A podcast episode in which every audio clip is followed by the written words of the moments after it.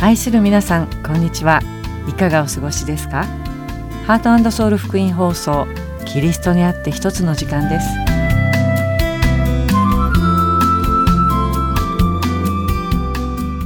今回初めてお聞きくださる方はじめまして。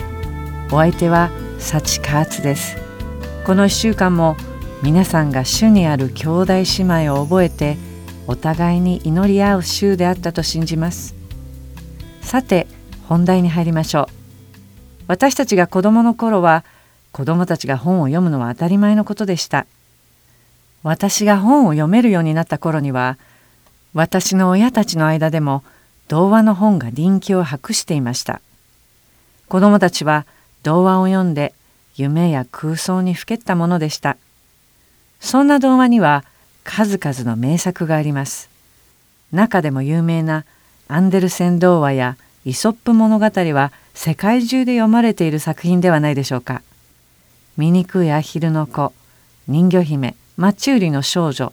親指姫などの名作がありますが私が一番好きだったのは裸の王様です。おそらく誰もが一度は手に取ったことがあるのではないでしょうか。皆さんはどんなお話だったか覚えていますか？ここで一緒にあらすじを思い起こしてみましょ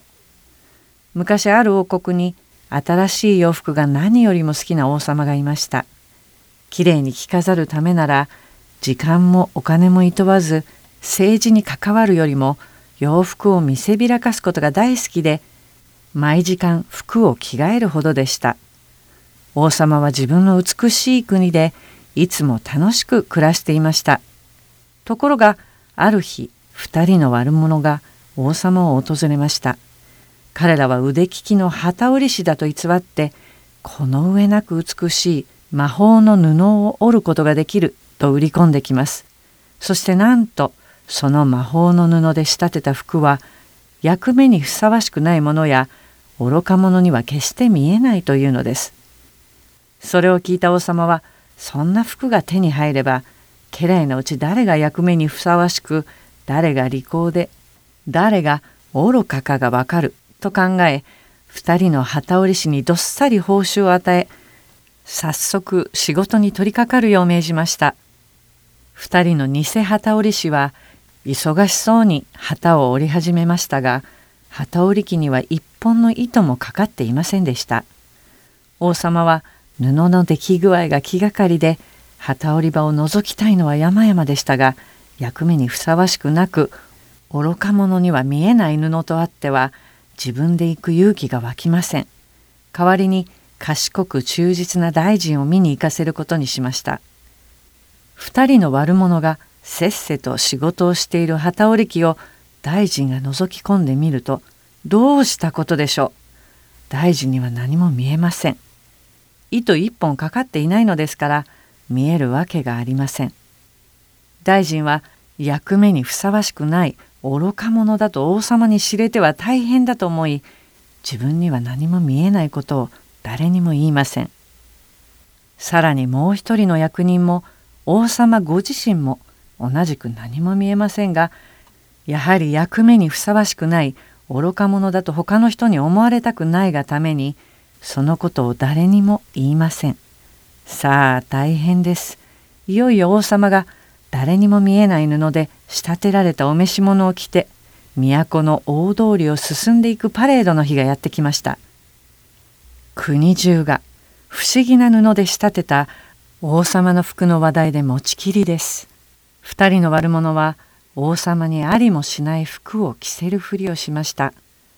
王様は何も見ていないのに新しい服を大層気に入ったと旗織り師たちを褒めちぎります。そしてパレードの行列の真ん中をなんと裸のまま歩き出したのです。見物している都の人々は口々に見えていない王様の服が素晴らしいと嘘をつき合います。誰にも役目にふさわしくない愚か者だと人から思われたくなかったからです。しかし一人の小さな子供が「でも王様は何にも着てないよ」と叫びます。その一言でたちまち都中の人々が自分たちにも何も見えていないことを認めて「王様は何も来ていない!」と叫びます。これを聞いた王様はこれは馬鹿げたことになったと思いましたが後に引けずそれまで以上に背筋を伸ばしてパレードの真ん中を歩き続けたというお話です。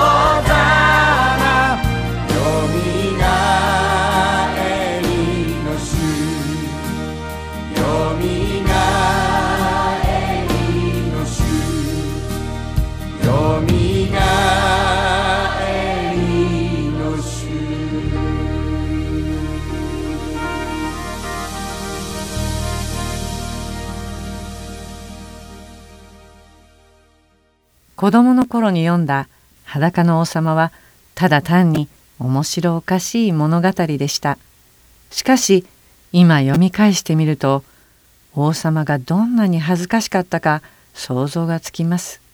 また現実的に全く見えないものを見えると偽る悪人が人々をここまで騙しうるでしょうか。一見実際にはありえないことのように思えます。しかし年を重ね世の中が見えてくるとこの童話に描写されている心の動きが今の私たちの間にも現実に起こりうることに気がつきます。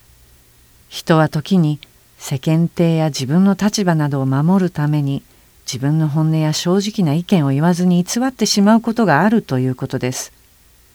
裸の王様に出てきた周りの目を気にして本音を言わなかった人々は私たちの周りに存在します。ファッションショーなどで無感情に座っている人々有名な美術作品の前でさも何かを感じ取っているかのごとく深く考え込むふりをする人々あるいは高級料理店でさほど美味しくもない料理を絶賛する人々など至る所で見受けられます。人間はいつも周りにどう思われているかを随時気にしています。有名な美術作品を好み高級なものが味わえるふりをして上流社会に属しているような気持ちになりたがります。このような人々は皆さんの周りにいるのではないでしょうか。美であっても食べ物であっても上等品であるとされているすべてのものを万人が良しとするでしょうか。その良さが分からず何の感情も湧かなくてもそれをただ正直に言えばいいのではないでしょうか。文化や美術に関して人々が本音を言わないのはまだいい方です。それよりももっと大きな問題は社会情勢についてうやむやにすることです。例えば今や全米で同性婚は法で認められています。そんな中で同性愛は罪だと主張しようものなら頭が固い偏見に満ちた人だと思われかねません。では本当に世の中の人々は同性愛とは美しく正しいものだと心の底から信じているのでしょうかさらにイエス様が唯一私たちに救いの道を開いてくださいます。しかし違う宗教の間で争いが起きていることから多くの人たちが争いを避けるために仏教の仏やイスラム教のアラーの神などでも救いの道が開かれると言っています。しかし人々は本当に本心からそう信じているのでしょうかあるいは自分の良心に従って生きるなら神様が憐れんでくださると本当に信じているのでしょうか人々は今の社会情勢を受け止めて懸命に新しい流れに沿ってそれに馴染もうと努力しているように思われます。しかし全て心の底からそう信じていないように思えます。たとえこの世の人々が王様の見えない服を褒めちぎった人たちのように本心からではなく口裏を合わせているだけだとしても私たちクリスチャンはそうであってはいけないのです。私たちクリスチャンには生ける神様の真実の言葉をこの世に示す義務があるからです。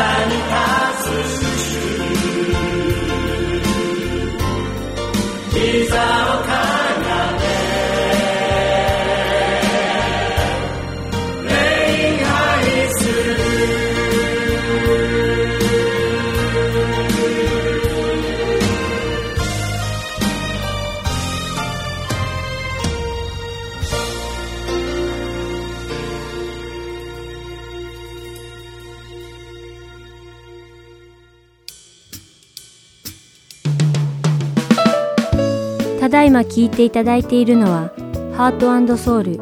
福音放送日本語プログラムキリストにあって一つです。スマートフォンでお聞きになりたい方はプレイストアもしくはアップストアにてご利用可能なハートソウルゴスペルミニストリーの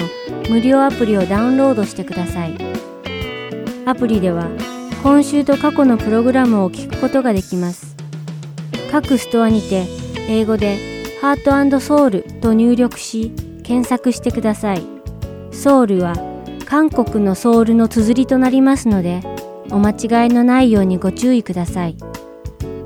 また、すべての放送プログラムをポッドキャストでも聞くことが可能になりました。英語でハートソウルジャパニーズと検索し、お聞きになりたいプログラムをダウンロードしてお聞きください。もし質問がございましたら、heartandsoul.org at gmail.com heartandseoul.org at gmail.com までメールでお知らせください。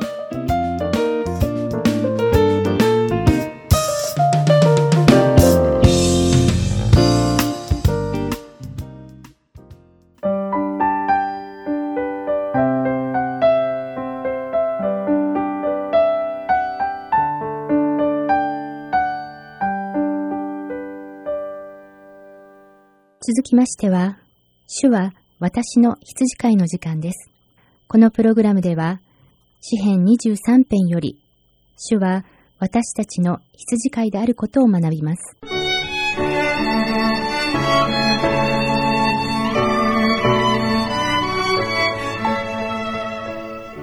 皆さんこんにちは。主は私の羊飼いの時間へようこそ。今日もお聞きいただきありがとうございます。お相手はいつものように横山まさるです。さて今日は詩編23編の5編の前半の部分を一緒に見ていきましょう。それは私の敵の前であなたは私のために食事を整え私の頭に油を注いでくださいます。という箇所です。敵の前で食卓に食事を用意してくださる羊飼いである神様とは一体どのような方なのでしょうか？前回まで2回にわたって冬から春の間は羊飼いと羊たちは低地の牧場で過ごし夏から秋にかけては山頂にある緑の牧草地で過ごすという話をしました。このために羊飼いは雪が溶け始める春の初めに前もって羊たちを連れて行く高地にある牧草地の下調べをすることもお話ししました。羊たちと一緒に数ヶ月の間過ごさなければならないその場所の詳細を念入りに調べ上げる必要があるのです。まずはそこに抜いておかなくてはいけない毒草が生えているかを見ます。大抵の場合羊にはそれらの毒草が区別できないため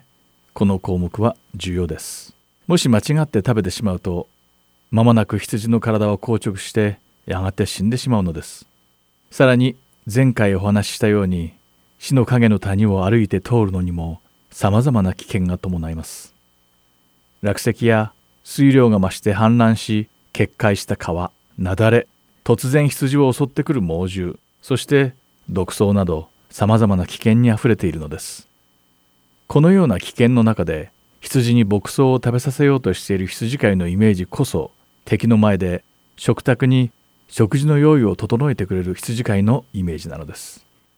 羊飼いだったダビデは主を自分の羊飼いに例えています。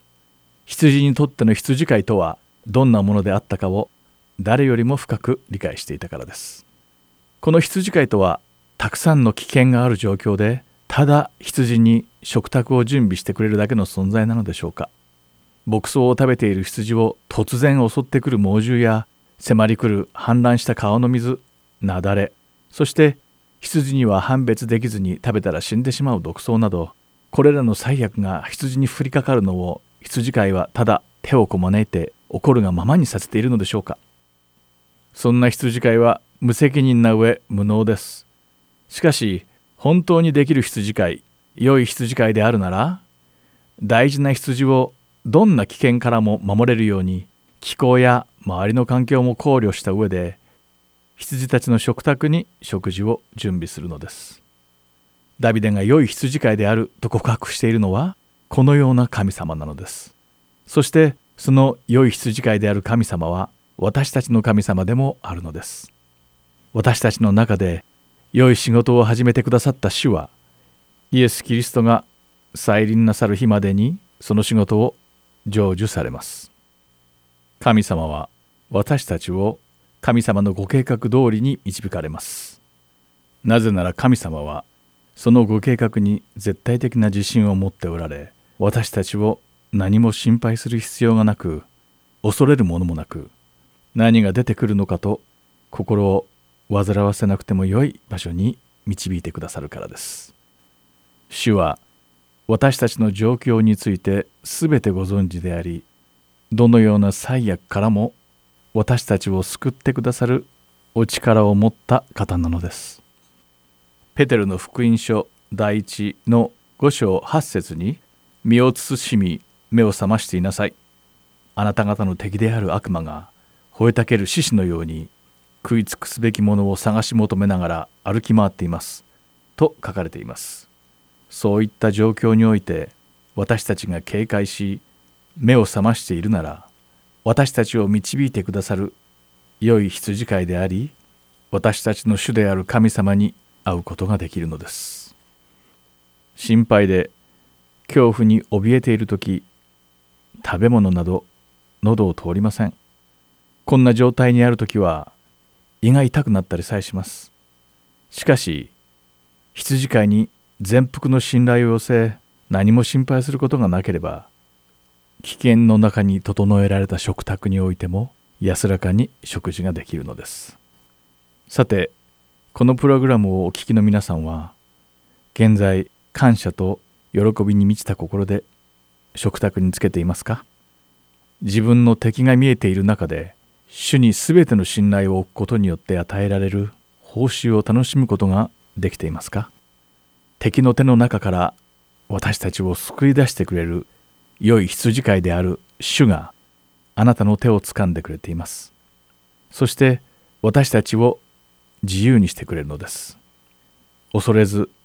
落胆せずにいましょう。もしあなたが救われている神の子であるのなら主は決してあなたを見落とすことはありません。マタイの福音書18章12節から14章であなた方はどう思いますか？もし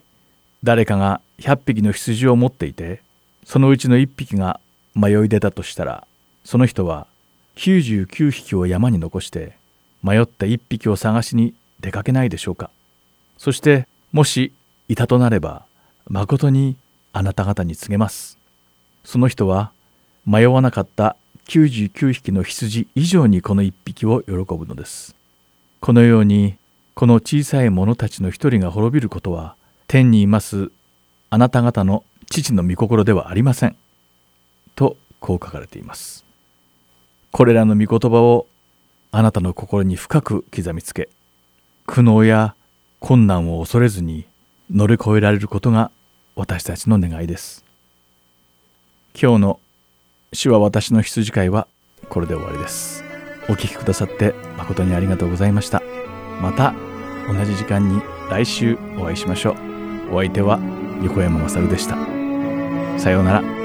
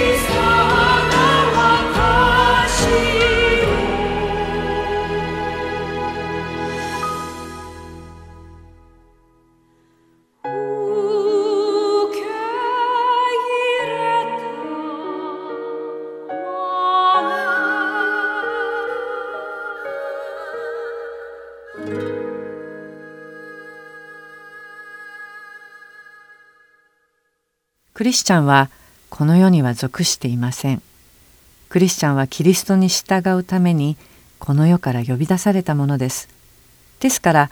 クリスチャンはこの世の基準ではなく神様の御国の基準に従って生かされているのです。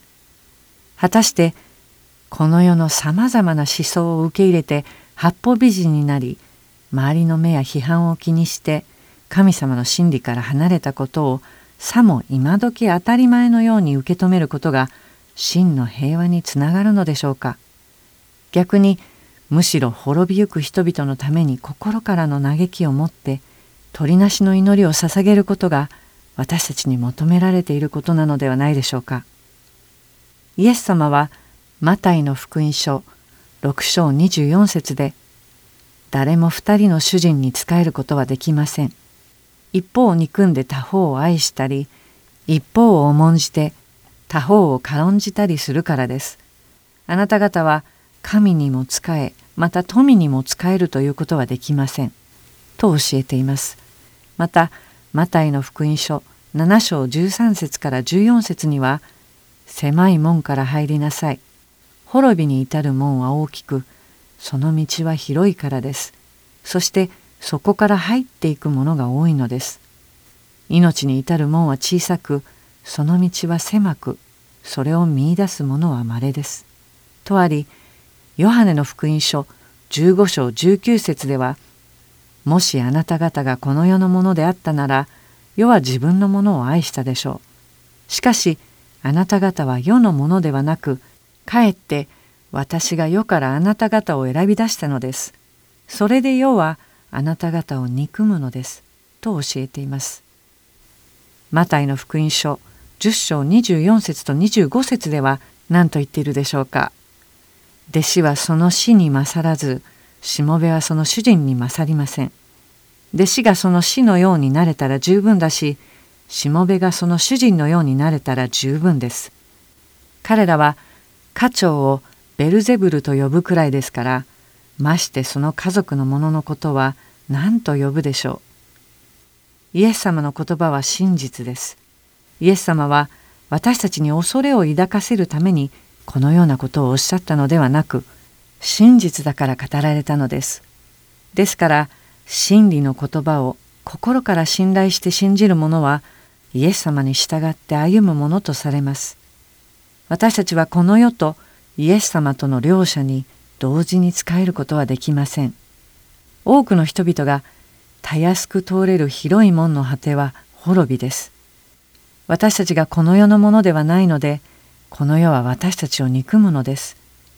弟子がその死には及ばないように、しもべもその主人には勝りません。イエス様はこの世に憎まれて、十字架の上で死なれた私たちの教師であり、主です。ですから、イエス様の弟子であり、しもべである私たちは、この世から憎まれるのです。これが真理なのです。では、私たちはイエス様を憎み、私たちをも憎むこの世の人々とは一切関わりを持たず愛するクリスチャンの兄弟姉妹とだけ過ごしている方がいいのでしょうか断じてそうではありません私たちが神様に選び出されてイエス様の救いに預かるに至ったのは私たちが有能だからあるいは良い人間だからではありませんむしろこんな私たちでさえ神様は忍耐をもって愛し続けてくださるという生きた証人として任命されたのです。取るに足らない私たちの罪を許され罪の鎖から解放される喜びを与えてくださり日々新しくされる特権をいただいているのです。それは自己満足に終わるためではなく私たちがこの世の暗闇に希望の光を放つためなのです。今からでも遅くはありません。主の前にへり下って進みゆき神様を求め真理の御言葉にとどまって生きてこなかった私たちの罪を悔い改めましょう。この世と妥協してうまくやっていくのではなくまた王様の服が見えたふりをした人々のように周りの目を気にして本心をひた隠しに生きるのではなく神様の真理にとどまりイエス様に全信頼を置いて狭き門を通って神様の御国に入れていただきましょう。自分の罪を憎むごとくこの世の人々を暗闇に陥れている罪をも憎みましょう。滅びの道をたどる人々のために心から嘆き叫び祈りましょう。お聞きの皆さんの中で自分の罪を告白して神様の救いを受けたことがないと思う方がいらっしゃいますか？もしそうなら救いの恵みを神様に降り注いでいただけるように神様の前にひざまずき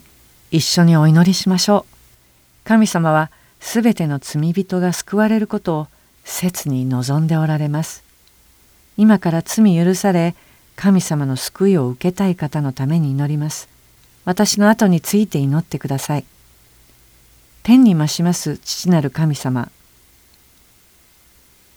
私の心には罪があります。イエス様が十字架の上で私の罪のために死んでくださったことを信じます。そして三日の後よみがえられ今も生きて働いておられると信じます。今イエス様を私の救い主主として心にお迎えいたします私のすべての罪を許し永遠の命を与えてくださり感謝します。これからの私の人生を導いてあなたが望まれるものに変えてください。イエス様のお名前によってお祈りします。アーメン。今週一週間も私たちが神様の真理にとどまり世間の非難や批判を恐れず真実である神様を恐れてまっすぐに歩めるようにお祈りして今日のキリストにあって一つを終わります。最後まで聞いてくださってありがとうございました。また来週お会いしましょう。サチカーツがお送りしました。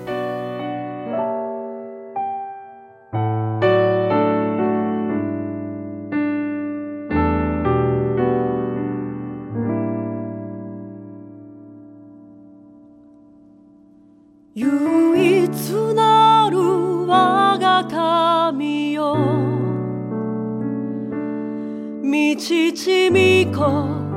御霊なる神よ。栄光誉れ賛美はとこしえにあなた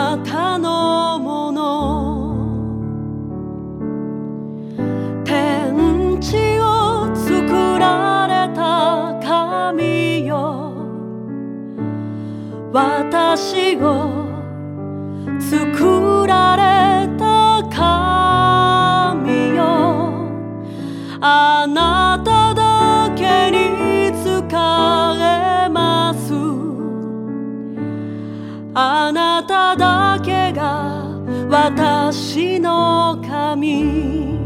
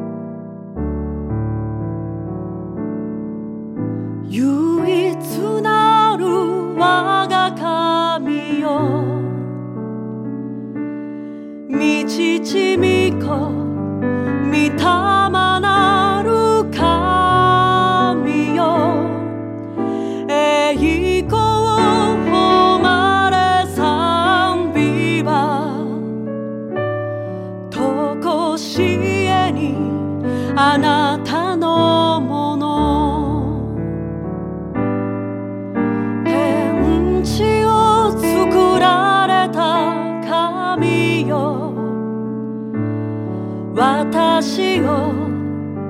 作る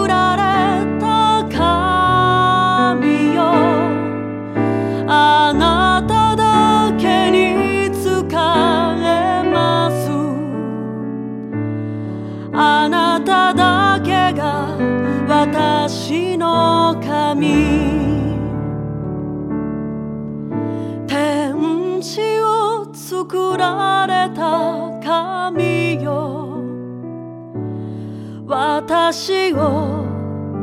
作られた神よ。あなただけに使えます。あなただけが私の神。あなただけが我